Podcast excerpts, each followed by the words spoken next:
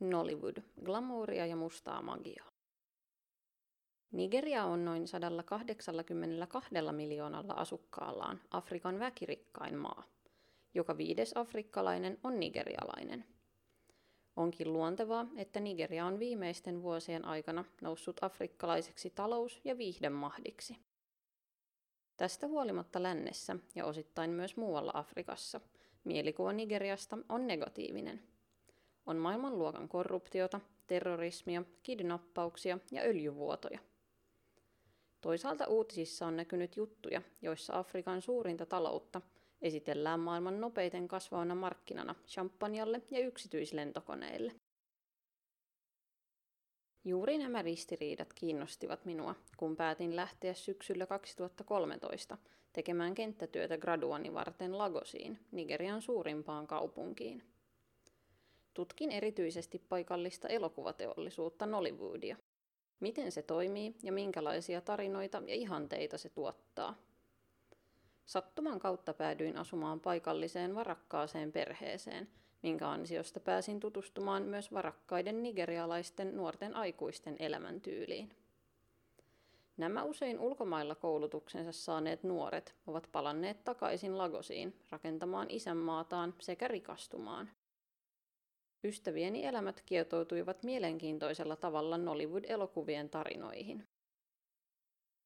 Nollywood. Nollywood syntyi 1990-luvun alkupuolella Lagosissa. Elokuvat sekä niiden ympärillä pyörivä tähtikulttuuri ovat viimeisten vuosien aikana levinneet kulovalkean tavoin Afrikassa sekä afrikkalaisen diasporan myötä ympäri maailmaa. Nigeria on noussutkin ripeästi maailman toiseksi tuotteliaimmaksi elokuvateollisuusmaaksi 800-1500 elokuvan vuosivauhdilla, heti Intian Bollywoodin jälkeen. Hollywoodin kolmas sija saattaa olla monelle yllätys. Nollywoodilla on oma sympaattinen syntytarinansa, joka voisi jo itsessään olla elokuva – Vuonna 1992 eräs kauppias toi tyhjiä videokasetteja Taivanista Lagosiin. Myynnin vauhdittamiseksi kauppias päätti nauhoittaa kaseteille kehittelemänsä elokuvan nimeltä Living in Bondage. Elokuva kertoo miehestä, joka saa valtaa ja rikkauksia uhraamalla vaimonsa rahantekorituaalissa. Vaimo kuitenkin palaa kummittelemaan miehelleen – mikä lopulta johtaa miehen vararikkoon ja saa hänet hulluuden partaalle. Hurista juonenkäänteistä huolimatta tarina päättyy hyvin, sillä lopuksi mies tulee uskoon ja pelastuu kadotukselta. Elokuva on sitten myynyt noin 750 000 kappaletta ja noussut kulttimaineeseen. Perinteisten Nollywood-elokuvien tarinat eivät ole paljoakaan muuttuneet ensimmäisistä elokuvista. Uskon, rakkauden, noituuden sekä rikastumisen teemat ovat edelleen hyvin suosittuja. Nollywoodin tuotantomalli perustuu nopeudelle, pienille budjeteille ja epävirallisille tuotantokanaville. Elokuviin erikoistuneet torimyyjät rahoittavat pääosan suoraan videolevitykseen tehtävistä elokuvista. Elokuvat kuvataan usein noin kuukaudessa, minkä jälkeen ne päätyvät maan toreille myytäviksi – Elokuvalla on noin kaksi viikkoa aikaa rahastaa itsensä takaisin, ennen kuin piraattiversiot löytävät tiensä markkinoille ja kopioiden tekemisestä muodostuu elokuvien laatua heikentävä noidankehä.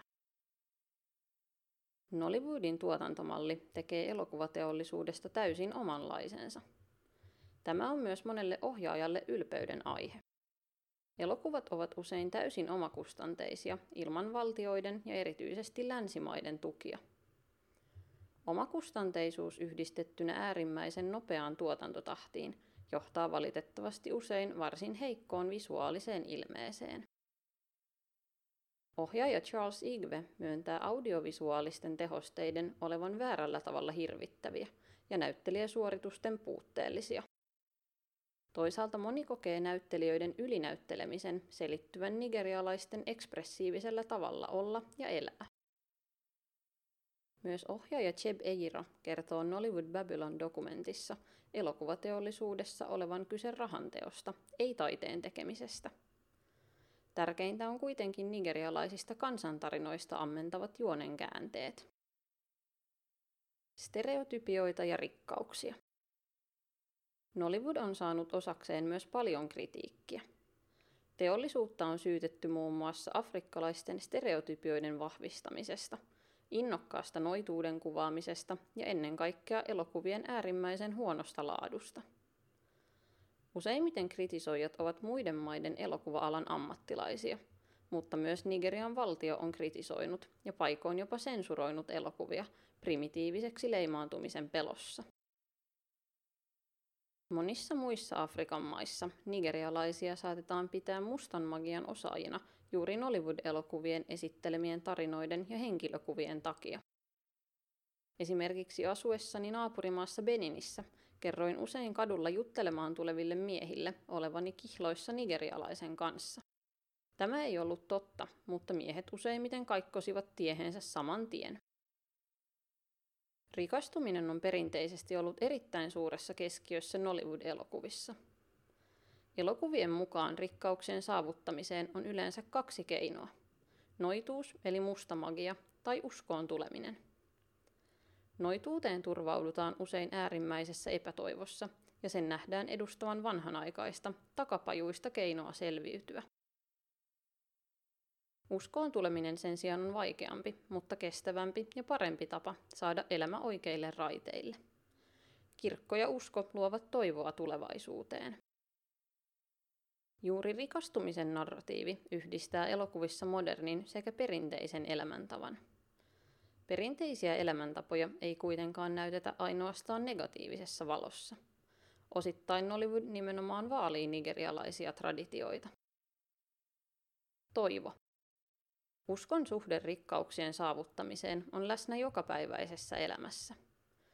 Menee Lagosissa mihin tahansa kirkkoon, oli se sitten rikkaiden tai köyhien, katolilainen tai helluntailainen, puhutaan saarnoissa maanpäällisten rikkauksien saavuttamisesta.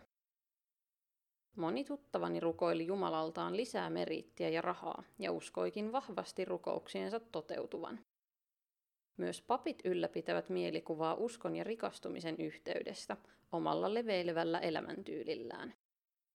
Eräs huhu esimerkiksi väittää nigerialaisten pappien omistavan eniten yksityisiä lentokoneita koko maassa. Noin puolet nigerialaisista määrittää itsensä kristityksi. Protestanttiset kirkot ja herätysliikkeet ovat kasvaneet hurjasti 90-luvulta lähtien. Omiin tuttaviini lukeutui helluntailaisia, anglikaaneja ja katolilaisia. Paikallinen perheeni oli muslimi. Kaikkia yhdisti se, että usko oli jokapäiväisessä elämässä mukana. Kirkossa käytiin viikoittain ja jokainen kohtaaminen päättyi God bless-toivotukseen. Monet sanoivatkin nigerialaisten olevan maailman uskovaisin kansa ja osittain sen takia myös maailman onnellisin. Nigerialaiset rakentavat mieleisiään elämäntarinoita toivon ympärille. Tämä on ymmärrettävää maassa, jossa kaikki länsimaissa pysyviksi mielletyt asiat valtion rakenteista yksilöiden elinkeinoihin ovat häilyviä ja epävarmoja. Nollywood on todellinen unelmatehdas, joka tarjoaa ymmärrettäviä tarinoita paikallisiin perinteisiin ja globaaliin tulevaisuuteen tukeutuen. Nollywood näyttää, miten elämästä selvitään, miten kuka tahansa voi rikastua, rakastua tai jopa tuhoutua, sosiaalisista lähtökohdista huolimatta. Nollywood luomassa uutta kansallista narratiivia. Hieman alle 30-vuotias Nollywood osaa myös uudistaa itseään. 2000-luvun loppupuolella on julkaistu erittäin laadukkaita ja jopa palkittuja elokuvia. Elokuvien korkeampien budjettien ja paremman laadun myötä jotkut elokuvat ovat päässeet myös teatterilevitykseen. Keskiluokan ja rikkaan väestön suosimat elokuvateatterit ovat pitkään keskittyneet ainoastaan länsimaalaisiin elokuviin, joten tämä on paikalliselle elokuvateollisuudelle saavutus. Lisäksi erilaiset gaalat sekä nigerialaisten ja afrikkalaisen elokuvan festivaalit ovat nostaneet Nollywood-elokuvien salonkikelpoisuutta. Nollywood-tähdet ovat tunnettuja lähes joka puolella Afrikkaa ja todistavat omilla elämäntyyleillään elokuvan kannattavan rahallisesti. Hiljattain myös Nigerian valtio on kertonut tarjoavansa rahaa elokuvatyöläisten koulutukseen ja lainoja elokuvien tekemiseen. Monet alalla työskentelevät ovat kuitenkin ihmetelleet, mihin rahat ovat todellisuudessa kadonneet. Monet nigerialaisista tuttavistani eivät myönnä katsovansa Nollywood-elokuvia aktiivisesti. Varakkaat nuoret aikuiset suosivat Hollywood-elokuvia, mutta kysyessäni heidän nigerialaisia lempinäyttelijöitään tai elokuviaan, monella on vastaus valmiina. Sen sijaan vanhempi nigerialainen äitini katsoi Nollywood-elokuvia jatkuvasti. Saippua sarjamaiset elokuvat saattavatkin puhutella enemmän naisia, tai ainakin he myöntävät katsovansa niitä. Yhä laadukkaampien ja monisävyisempien elokuvien myötä Nollywood saattaa kuitenkin valloittaa uusia katsojia sukupuolesta ja sosiaaliluokasta huolimatta. Nollywood on viime vuosina kasvanut noin 5 miljardin dollarin kokoiseksi elokuvateollisuudeksi. Summa olisi huomattavasti suurempi, ellei piratismilla olisi edelleen niin suurta jalansijaa elokuvien levityksessä. Monelle Nollywood on nigerialaisen kulttuurin säilymisen elinehto. Se on vastaus amerikkalaiselle kulttuuriimperialismille, ja siksi sen ajatellaan tavoittavan niin laajan katsojakunnan ympäri maailmaa. Kovastakin kritiikistä huolimatta Nollywood on muutamassa vuosikymmenessä valloittanut Afrikan. Iroko TV, Afrikan Netflix, levittää laadukkaampia elokuvia maailman eri kolkkiin. Nigeriassa syntyneet trendit kulttuurin ja muodin saralla ovat levinneet pitkälti elokuvateollisuuden siivittämänä ympäri maan osaa. Jotkut ovat jopa puhuneet Afrikan nigerisaatiosta. Esimerkiksi muiden Afrikan maiden päämiehien on nähty pukeutuvan nigerialaistyylisiin vaatteisiin. Onkin mielenkiintoista, että samalla kun puhutaan maailman amerikkalaistumisesta sekä globalisaatiosta, valloittaa palloa samanaikaisesti myös aivan toisenlainen kulttuuri. Kirjoittaja Emmi Holm. Podcast-lukija Bea Bergholm.